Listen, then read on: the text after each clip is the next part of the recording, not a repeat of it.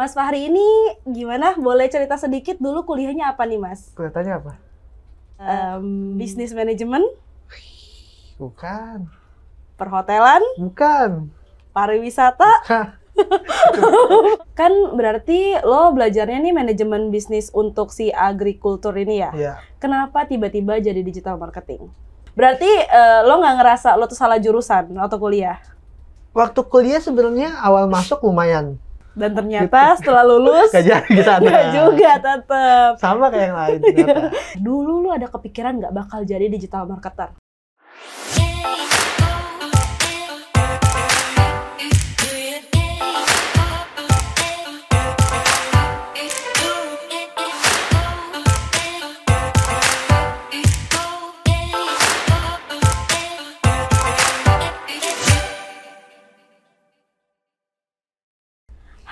People, balik lagi nih di Pow Pow Podcast barengan gue Nanda. Gimana nih Power People, udah nonton belum video Pow Pow Podcast sebelum-sebelumnya? Kalau belum langsung aja ya ditonton. Nah, kali ini kita bakalan ngebahas tentang hal yang seru banget barengan sama narasumber yang tentu aja relate nih. Kenapa? Karena ini praktisinya langsung. Tema kita hari ini adalah tentang switch career dan gue ditemenin oleh Mas Fahri. Halo Mas Halo, Fahri, boleh kenalan dulu. Halo, kenalin nama saya eh, Fahri. Saya di sini sebagai digital marketing eksekutif. Oke, sesuai pembahasan kita kali ini kita bakalan ngomongin tentang switch career. Mas Fahri ini gimana? Boleh cerita sedikit dulu kuliahnya apa nih Mas? Kelihatannya apa? Em, bisnis manajemen, Bukan. perhotelan, Bukan. pariwisata, Hah. Hidup makan kita. apa dong? Gue tuh lulusan Fakultas Pertanian, jurusan agribisnis. Pertanian, ah, jurusan agribisnis. Bisnis. Berarti itu ngapain nih secara general? Jadi basically agribisnis itu dia masih part of pertanian, cuman Hmm. dia lebih lingkupnya ke bisnis di bidang pertanian gitu. Oke. Jadi lebih ke bisnisnya lah.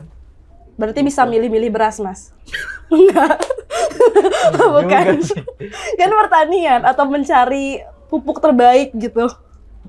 Pupuk enggak juga sih. Kita tuh lebih ke apa ya? Kayak kita misalnya ada pertanian nih. Pertanian kan luas banget ya. Kalau Hmm. kita ngomongin pertanian tuh mulai dari hortikultur, pangan, terus juga macam-macam lah. Hmm. Nah, di situ tuh di sini kita gimana cara kita bisa ngolah itu semua mu- buat jadi bisnis. Oke. Jadi mulai dari hulu sampai ke hilir, mulai dari Hmm. produksi sampai ke supply chain-nya gitu. Oh, lah. berarti lebih ke manajemen bisnisnya gitu Iya, ya. betul sekali. Oke, terus lulus tahun berapa nih kalau boleh tahu? masuk 2014. Lulus nggak boleh kasih tahu. Tahun berapa ya? Empat tahun? Empat tahun ya 2018. Iya, Sekitar itu. sekitar 20. Ya, benar. Kan berarti lo belajarnya nih manajemen bisnis untuk si agrikultur ini ya. Iya. Kenapa tiba-tiba jadi digital marketing? Karena emang waktu udah lulus nih, udah Hmm. lulus tuh emang nggak ada minat ke bidang pertanian. Oke. Jadi memang di awal tuh kayak pengen ke yang berbau-bau digital. Hmm. Makanya kayak coba-coba cari perusahaan-perusahaan di bidang digital nih yang bisa masuk yang mana nih Hmm. gitu. Dan kebetulan juga sebenarnya kebantu sama waktu zaman kuliah ikut UKM ya, UKM ya, UKM apa namanya? Hmm. Ya UKM unit kegiatan mahasiswa. Kebetulan di situ tuh ikut UKM pers mahasiswa. Oke. Jadi di situ juga sering nulis, sering nge-review tulisan juga segala macam. Dari situ dia mulai masuk ke bidang copywritingnya. Awalnya masuknya ke copywriting dulu. Gitu. Terus? Udah udah gitu masuk sini sebagai copywriter. Awalnya masuk Oke. sebagai copywriter, Langsung ke PCA. PCA ya langsung. Jadi memang di awal lulus tuh kayak karena kos jurusan dan nggak punya pengalaman itu sedikit sulit sih sebenarnya. Hmm, hmm. Cuman karena waktu itu PCA eh, menerima dengan lapang dada. Open ya, open, Open. for fresh graduate. akhirnya coba masuk sini sebagai copywriter. Hmm. Nah di situ mulai dia belajar segala hal berbau digital marketing gitu. Sampai akhirnya sekarang jadi digital marketing eksekutif. Eksekutif. Oke. Nih kan dulu eh, kan tadi udah sempat disebut ya, awal-awal lulus emang tertariknya ke digital. Iya. Kalau emang tertariknya di digital, dulu kenapa kuliahnya ngambilnya ar, apa agrikultural kultural? sebenarnya sebenarnya di awal tuh ganti-ganti juga sih. Awalnya sebenarnya masuknya pengen ke SMP SMA tuh suka sama matematika. Oke. Suka sama matematika, terus setelah itu Kok Eh. bisa orang suka matematika? Oke, sorry ya, no kan? offense. karena dari SD emang matematik banget lah anaknya. Iya, oke. Dari itu matematika masuk ke SMA lebih minatnya sekarang ke IT. Waktu itu ke IT kayak pengen banget masuk IT, suka pelajaran IT, yang lain nggak suka gitu. Hmm. Nah tapi eh, ketika udah mau lulus kayak eh pengen jadi dokter gitu. Ganti lagi. kan. Jauh ya. Cuman kan kalau dokter kayak udah nggak mungkin lah ya nggak kotakan. Lah kan jago matematika. Ya kan nggak nyambung juga. Oh, Dokter iya. kan biologi. Akhirnya pas udah mau lulus kayak ke mana ya? Tetap tujuan utama IT. Hmm. Dulu daftar ke IT, pilihan pertama IT, teknik informatika. Pilihan kedua juga IT. Terus yang ketiga baru nyari nih yang prospeknya oke apa ya kira-kira setelah dicari-cari searching research segala macam oh ini nih agribisnis nih katanya prospeknya cerah Kenapa Gitu. tuh? Maksudnya kenapa agribisnis dikatakan prospeknya cerah? karena eh, kalau kita lihat sekarang kan apalagi Indonesia Indonesia kan negara agraris ya Hmm. mostly hampir mayoriti lahannya adalah lahan pertanian majority eh, mata pencarian rakyatnya adalah petani nah di situ sebenarnya secara prospek itu sangat cerah cuman memang saat ini mungkin masih belum bisa dimaksimalkan lah Oke. gitu. Tapi prospeknya akan selalu ada karena kita dari awal kita berdiri sampai sekarang emang pertanian eh, perikanan kelautan peternakan kan udah jadi salah satu mainnya Indonesia kan jati diri Indonesia.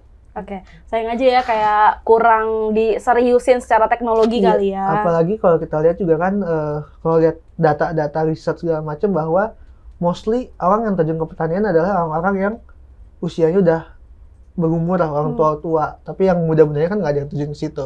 Makanya di situ gue coba dah ini masuknya bagus nih untuk membangun bangsa Dan ternyata setelah lulus gak jadi ke sana nggak juga tetep. sama kayak yang lain. Nggak apa-apa. Setidaknya kan ada bekal. Siapa Iya, tahu ntar bekal. 40 50 Iya, siapa tertarik. tahu kan di digital nanti masuk pertanian Iya benar. Atau siapa tahu jadi tahu cara mempromosikan iya si agribisnis Iya ini. kan, lebih Iya luas benar benar benar. Oke. Berarti eh, lo nggak ngerasa lo tuh salah jurusan waktu kuliah? waktu kuliah sebenarnya awal masuk lumayan kerasa salah jurusan kenapa karena kan gue eh, apa ininya IPA ya Hmm. waktu SMA IPA dan ketika gue masuk ke pertanian memang agribisnis ini emang setengah-setengah lah dia itu dulunya kalau di kan gue di Unpad ya di Unpad itu agribisnis itu adalah dulunya sosial ekonomi pertanian which is lebih condong ke sosial ekonominya Mhm. tapi memang 50-50 lah kita juga tetap belajar tentang pertanian, budidaya, segala macam tetap belaja- belajar. Cuman eh, ketika masuk dari IPA ke sana, matkul awal-awal tuh kayak sosiologi, terus juga ekonomi, Hmm. terus apalagi ya komunikasi. Yang mana matkul-matkul itu kan matkul-matkul IPS ya. Nah mungkin awal rada bingungnya di situ karena dia SMA kan nggak pernah belajar teori-teori tentang begituan. Oke. Eh, tadi kan udah cerita nih ya soal oh nih gue bacain dulu deh ada fakta menarik nih ada dari Mendikbud Ristek Nadiem Makarim Pak Nadiem halo Pak Nadiem. semoga nonton di- dia menya- beliau menyampaikan bahwa 80% lulusan tidak bekerja sesuai dengan prodinya karena tidak hanya dibutuhkan oleh satu keilmuan saja minimal dua atau tiga keilmuan harus dimiliki oleh setiap calon pekerja. Nah, dari lo sendiri setuju nggak sih dengan mempelajari dua ilmu ini nih, agribisnis dan digital marketing, ada dampaknya nggak buat karir lo? Iya, karena memang kalau kita ngomongin dunia sekarang, apalagi kalau kita ngomongin dunia kerja, itu tuh kita harus apa ya? Kita harus agile, kayak harus bisa, bukan harus bisa semuanya juga ya, cuman kita harus apa ya? Ketika ada satu perubahan, karena kan zaman berubah ya. Hmm. Kalau kita ngomongin dari 10 tahun lalu, mungkin teknologi nggak sampai kayak gini kan. Iya benar. Zaman terus berubah dan kita memang harus bisa beradaptasi dengan perubahan itu, karena kalau kita cuma berpaku sama satu, misalnya kayak gue pertanian doang nih, ya meskipun gue nanti terjun ke pertanian, tapi kita nggak akan bisa majuin pertanian juga karena Hmm. pertanian juga kan nggak bisa jalan sendiri kan, emang butuh ilmu-ilmu lain kayak misalnya kalau kita ngomongin pertanian selain pertanian kayak uh, cangkul, nyangkul segala Iya. macam, Itu juga butuh teknik kan sebenarnya? iya, iya kan Iya sebenarnya kan? sangat teknis ya, cuma Iya. ketika udah bahas budidaya, kita nggak cuma masalah eh, budidayanya doang kan, tetap ada kayak pemasarannya. Hmm. Which is itu juga ngaruh ke pemasaran baik itu konvensional ataupun digital marketing. Nah nanti di sana juga bakal ada kayak penjualannya lewat apa nih? Sekarang juga kan kalau kita lihat startup startup juga banyak kan startup pertanian which is itu juga menggabungkan kan dari pertanian budidaya dengan teknologi Hmm. gitu jadi memang gak cuma satu kita harus bisa menggabungkan semuanya untuk berkolaborasi lah untuk bisa bertahan atau survive di industri sekarang Oh ada ya ter- ternyata startup untuk pertanian. banyak banget kan kalau boleh nyebut merek nggak sih Boleh aja sih, siapa Boleh kan? tahu mau Iya kan kalau kita lihat sekarang kan ada kayak eh, Tani Hub misalnya Tani Hub Oh, itu iya, kan iya, juga iya. dia sebenarnya tujuan utama kayak Tani Hub terus juga Sayur Box Oh, iya, terus juga bener-bener. ada apa lagi banyak sebenarnya mereka kan tujuan utamanya adalah membantu petani-petani kita kan karena kan kalau kita ngomongin apa yang gue pelajarin ya zaman Mhm, dulu ya mhm.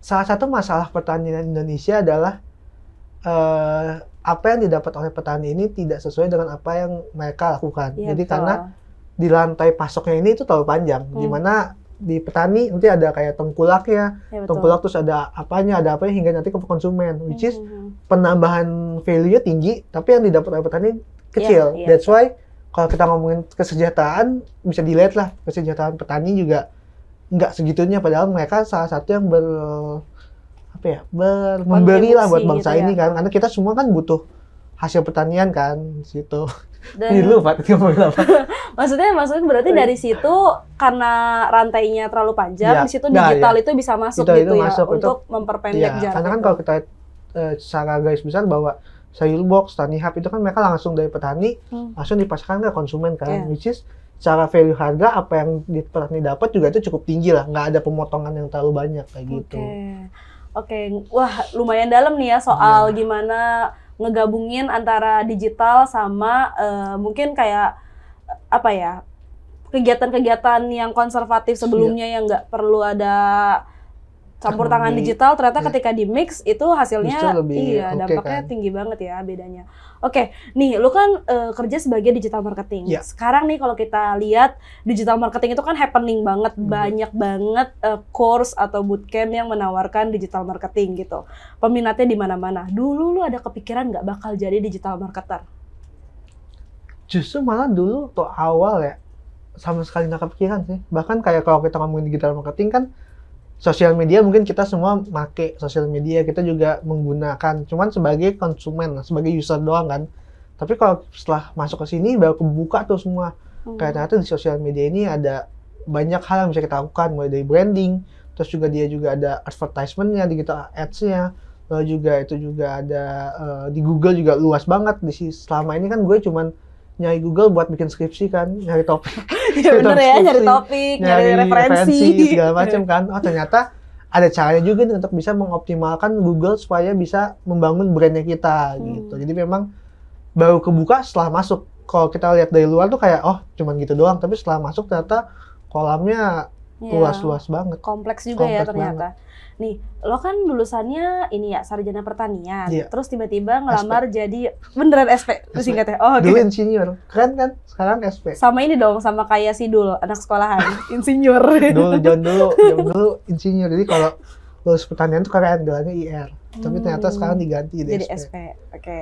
Nah, lu kan dulu lulusan pertanian, terus ngelamar jadi copywriter sampai akhirnya jadi digital marketer kan. Nah, Iya. gimana sih cara ngeyakinin recruiter dengan background lu yang nggak ada nggak relate nih sama digital atau dengan copywriting? Gimana cara ngeyakininnya?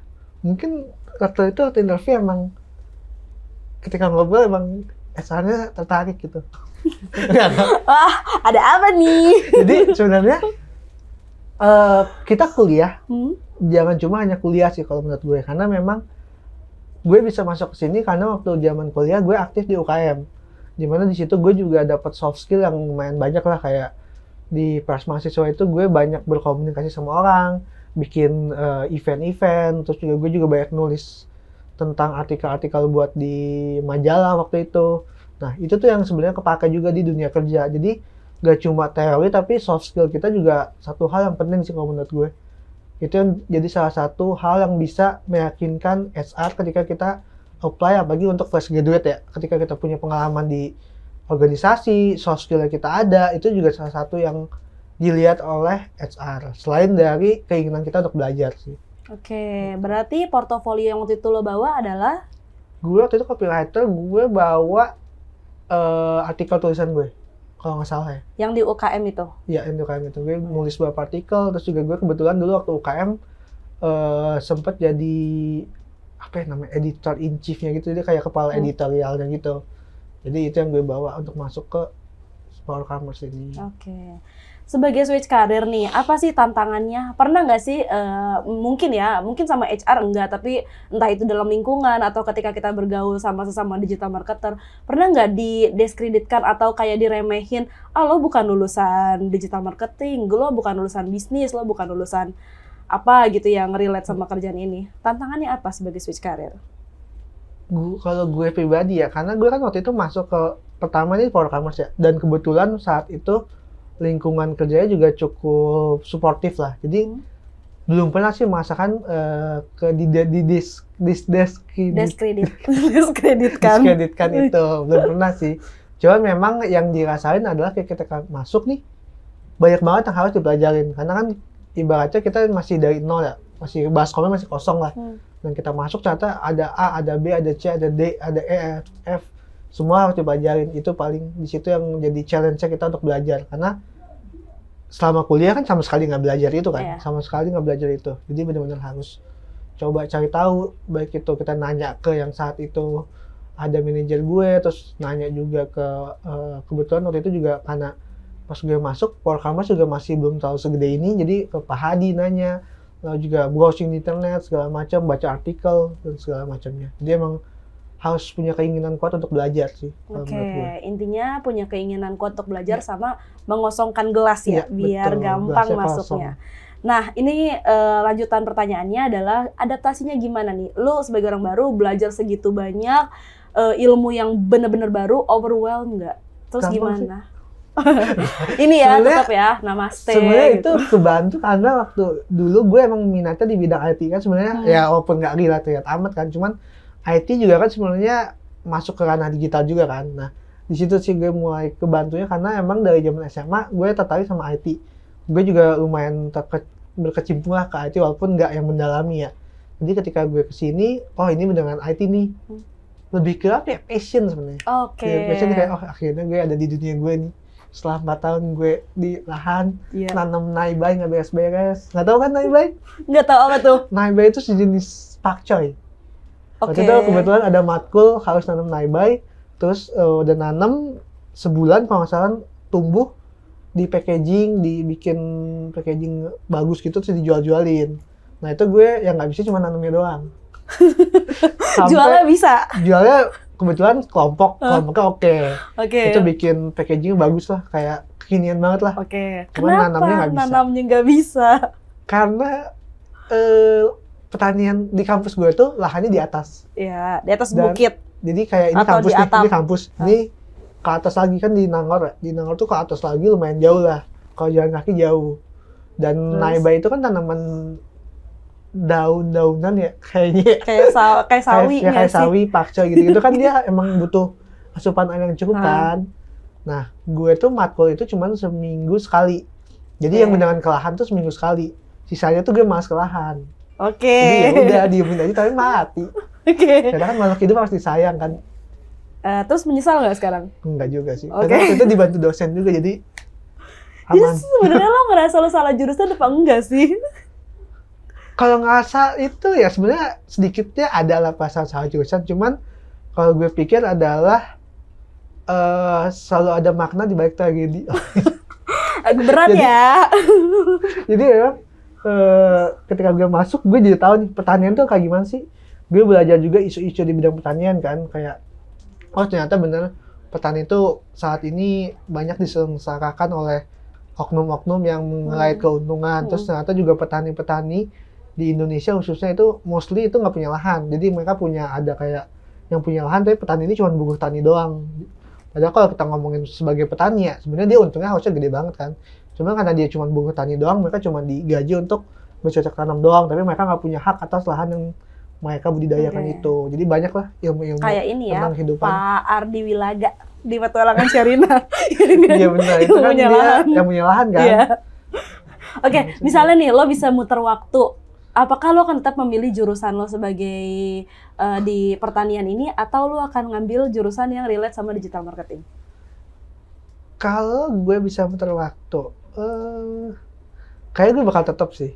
Karena ya terkadang kalau kita masuk ke sesuatu hal itu ya walaupun kita nggak mau tapi selalu ada pelajaran yang bisa kita ambil sih Oke. Dan kalau kita selalu ingin di zona nyaman pengen yang kita mau doang nanti jatuhnya kita juga nggak bisa eksplor lebih jauh kita nggak akan tahu nih dari sudut pandang A B C itu kita nggak akan tahu tapi karena gue waktu itu masuk pertanian gue tahu nih sudut pandang pertanian Eh, ketika gue lulus gue di digital marketing gue juga tahu eh, sudut pandang di digital marketing kayak gimana which is juga itu kan bikin ilmu gue makin banyak lah makin tahu lah Oke. siapa tahu kan ke depannya gue bikin startup di bidang pertanian juga kan nggak tahu Ya, ditunggu ya kiprahnya. Nih, gue ada pertanyaan lanjutan nih. Bener nggak sih kalau switch karir itu bikin networking lo lebih luas? Sweet kain atau working lebih luas Masih suka kontakan nggak sama alumni pertanian? ada beberapa sih sebenarnya iya karena kalau ngomongin zaman gue kuliah mostly emang nggak mostly juga sih 50% lah. Itu masih ada di bidang pertanian jadi ada yang di aduh lupa namanya apa ada pokoknya ada Hmm. bidang pertanian. Ada juga temen gue yang kerja di eh, perusahaan-perusahaan pertanian juga ada. Jadi memang eh kalau kita kontakkan lagi sama mereka juga ada sudut pandang beda lagi kan. Jadi kayak kita tahu nih oh di dunia kerja yang A ternyata kayak gini di industri yang B kayak gini nah itu juga kita jadi tahu gambaran industri secara luas nggak cuma di industri kita doang karena kan kalau kita ngomongin di Power Commerce sekarang kan emang lebih ke e-commerce dan juga digital marketing kan nah di situ juga gue bisa tahu industri lain kayak gimana gitu termasuk retail karena teman gue juga ada yang kerja di retail retail yang kayak FMCG yang gede-gede itu juga ada Oke. Enjoy sama kerjaan yang sekarang? enjoy banget Ada niatan switch karir lagi? Atau lagi mau mendalami ilmu tertentu? belum sih kayaknya masih Oke. masih banyak soalnya kalau kita ngomongin digital marketing masih banyak banget yang Iya. harus kita pelajarin Karena ada update-update terus ya, Iya, jadi kayak tren juga berubah kan Hmm. tren selalu berubah jadi ya memang kayaknya nggak akan ada habisnya sih makanya gelasnya kosongin terus oke. yang back kemarin lupain aja Jangan dilupain ntar blank. Iya, juga ya. Oke deh Fahri, kasih closing statement dong. Gimana sih tipsnya buat yang mau career switch? Kalau menurut gue eh, pertama jangan takut. Jangan takut untuk pindah haluan.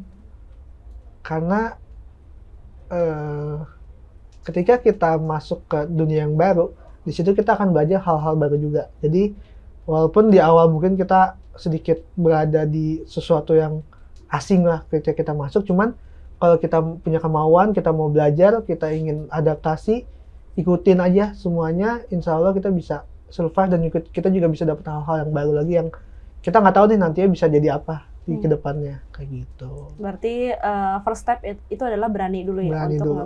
Berani, resiko. jangan takut Iya, jangan takut jangan malu jangan jangan jangan Jangan-jangan apa nih? Jangan-jangan masa depan lebih aja. cerah nih kalau Iya. kita belok. ya kan kita nggak tahu Iya, kan benar-benar. takdir itu kayak gimana kan Oke deh, thank you banget Fahri udah dateng Sama-sama. ke PCE. Ditunggu kiprahnya dan juga goals-goals lain membawa Amin. PCE lebih maju lagi amin dengan kemampuan digital marketingnya. Amin. Oke. Thank you juga untuk Power People udah stay di sini, udah nontonin kita dari awal sampai habis. Tungguin episode-episode lainnya. Tulis juga komentar kalau kalian punya topik tertentu yang mau kita bahas. Oke, so without any further ado, gue Nanda cabut, gue Fahri pamit, dadah, sampai jumpa di episode Bye. selanjutnya. Dah.